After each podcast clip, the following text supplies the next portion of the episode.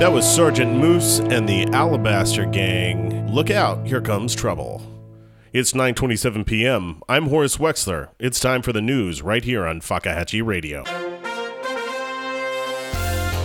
Make sure the kids hear words. The wind is very expensive. Go to school, school, not daycare, school. I am the chosen one. In global news, British Prime Minister Boris Johnson has expressed interest in going on NBC's investment program Shark Tank to find a partner for his new line of feline inspired activewear. We're trying to get a deal. I'm very hopeful. You've mentioned wanting to partner with Mark Cuban, but what if only Mr. Wonderful stays in? If we have to do it, I stress again, uh, that's not where we intend to, uh, to end up. Daymond has already stated that he doesn't think he can add any value and that he's out. America. Turning to U.S. news, in a press conference late yesterday, Secretary of State Mike Pompeo weighed in on surprise birthday parties. I- am never surprised. President Trump took a few questions while boarding Air Force One this morning and weighed in on the important question that's been eating at Republican birdwatchers this week which is the best songbird? I think, you know, look, they all have their weaknesses and their strengths. I think uh, that they're very different. You certainly have a lot of uh, different voices up there.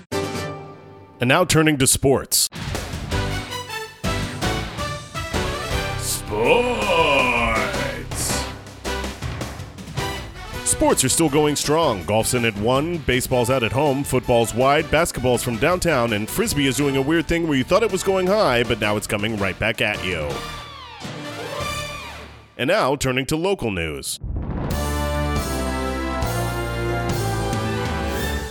Burglary at the Crab Shack. There was a scene earlier this evening at Teschellenbach as sheriff's deputies responded to a burglary call and last call for happy hour. The deputies had two iced teas and split three orders of discounted conch fritters, though failed to finish the third. Deputy Bryce had this to say. I don't know. I thought I was hungry, but I think I just drank too much iced tea. The perpetrator, wearing a large coat with nothing underneath and a Barack Obama mask, was reported to have snatched up four of the largest lobsters from the viewing tank before making his getaway on foot.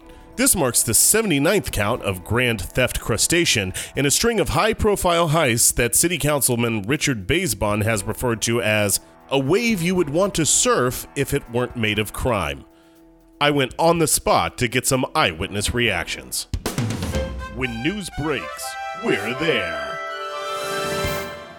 Excuse me, sir, did you see the robbery that happened here this evening? I saw him duct tape a lobster to himself and I couldn't help but cheer him on. He came in and plunged his hands into the lobster tank and uh, saw him over my crab legs, and I was like, "What is this miscreant doing?"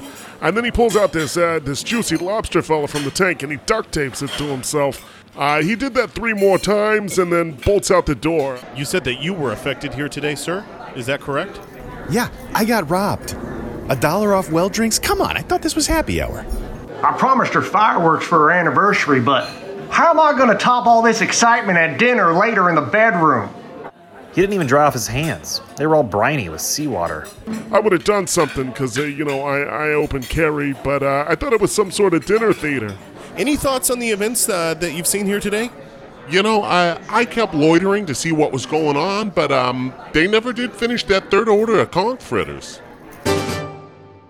The sheriff encourages anyone with information to come forward, as the police have no current leads on this lobster snatching menace. Stay tuned for your thoughts and opinions on my show Night Drive, starting tonight at 1 a.m. For Fakahatchee Radio, I'm Horace Wexler. Fakahatchee Radio, Radio, Radio. Still American for now.